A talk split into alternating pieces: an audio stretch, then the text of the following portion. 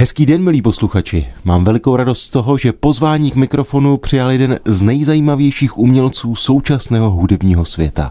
Mým hostem na telefonu je klavírista Igor Levit. Právě on dnes večer zahraje v Praze vůbec poprvé, a to na právě probíhajícím klavírním festivalu Rudolfa Firkušného, který pořádá Pražské jaro. Igor Levit je klavírista jako žádný jiný. To napsal renomovaný novinář Alex Ross v časopise New Yorker a nemohl být blíž pravdě. Stěží bychom našli v generaci třicátníků umělce, který by svou činností tak dalece překračoval hranice klasické hudby. V německy mluvících zemích je široké veřejnosti známou tváří. Často se objevuje v televizních pořadech, kde se vyjadřuje k současným tématům, vystupuje zvláště proti antisemitismu a pravicovému extrémismu. Sám se označuje v uvedeném pořadí za občana Evropana a klavíristu.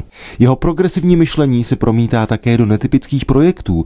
Například spolupracoval se známou performerkou Marínou Abramovič na speciálním uvedení Goldbergovských variací v New Yorkské Park Avenue Armory. A ti, kteří se pohybují na sociálních sítích, mají dosud nepochybně v paměti sérii 53 domácích koncertů, jež klavírista streamoval v době koronavirové karantény přes svůj Twitterový účet. Igor Levit je tedy teď právě hostem našeho vysílání. Igore, vítejte na Klasik Praha. Jsem moc rád, že jste si udělal čas na naše posluchače. Do Prahy přijíždíte koncertovat zcela poprvé. Prozraďte mi, co se vám vybaví jako první, když se řekne Česko a česká hudba. First thing is Prague. to be honest. Yeah. The first thing is Prague. The first thing is this incredible city. The first thing is are, are the pictures I see. And, Na prvním místě je to Praha, abych byl upřímný. Toto město a krásné obrázky Prahy, které jsem viděl. A samozřejmě je to třeba Smetana a jeho hudba, ale na prvním místě je to opravdu Praha. A navštívil jste Prahu někdy jako turista? Not really. I mean, I mean, once I was there very, very, very, very long time ago. But but it's really it, it has been ages. Vlastně ne, protože je to už opravdu hodně, hodně dlouho, co jsem tu byl, takže vlastně nebyl. Na programu dnešního festivalového koncertu v Rudolfínu budou poslední tři Beethovenovy klavírní sonáty. Váš vztah k jeho dílu je všeobecně znám, ale co pro vás znamenají právě ty tři poslední sonáty? Budete je opravdu hrát večer eh, zcela v kuse a bez přestávky? Well, as, as Beethoven in general stands at the very center of my Beethoven opravdu stojí ve středu mé pozornosti jako klavíristy a člověka, a to už mnoho let. Hrál jsem jeho všechny sonáty už několikrát a také jsem je všechny natočil.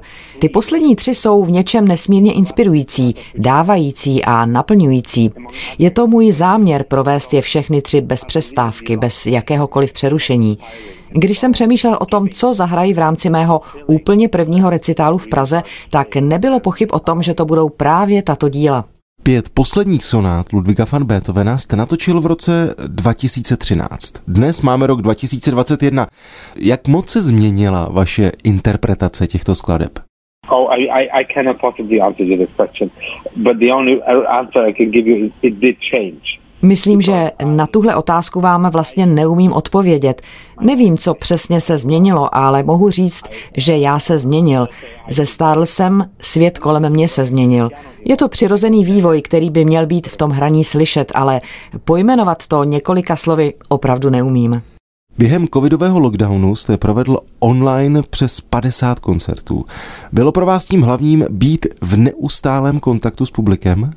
Absolutely essential. Hmm. Absolutely essential because Absolutně nezbytné to pro mě bylo. Opravdu, naprosto nezbytné. Právě publikum je pro mě tou hlavní podstatou, proč dělám hudbu. Jsou to lidé, pro které chci tu hudbu objevovat. V Praze budete zcela sám na pódiu během vašeho recitálu. Je to pro vás ten nejsilnější moment předvést svou hru publiku v rámci solové hry, nebo stejně vnímáte i komorní hudbu či koncerty s orchestrem? I love playing with chamber music depending on with who. I love playing with orchestras. Miluji komorní hudbu a samozřejmě, že u ní platí, že nejdůležitější je, s kým ji provádíte. Stejně tak mám rád koncertování s orchestry, ale solový recitál je pro mě nejvíce naplňující zážitek. Máte čas a zcela přímé spojení s posluchači. A co vás čeká po koncertě v Praze? Kam se chystáte potom? Oh, I will be. I will be playing quite quite a bit. I do some. I do, I do things with the Gewandhaus Orchestra in Leipzig. I'm, Mám před sebou poměrně dost hraní.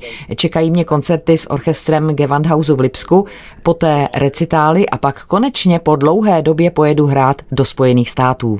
We are happy that you were our guest. So, Igor, enjoy your stay in Prague and good Thank luck you so, for so much. tomorrow concert. Thank, Thank you, you so, very much. much. Thank you. Have a good day. Bye bye. Bye.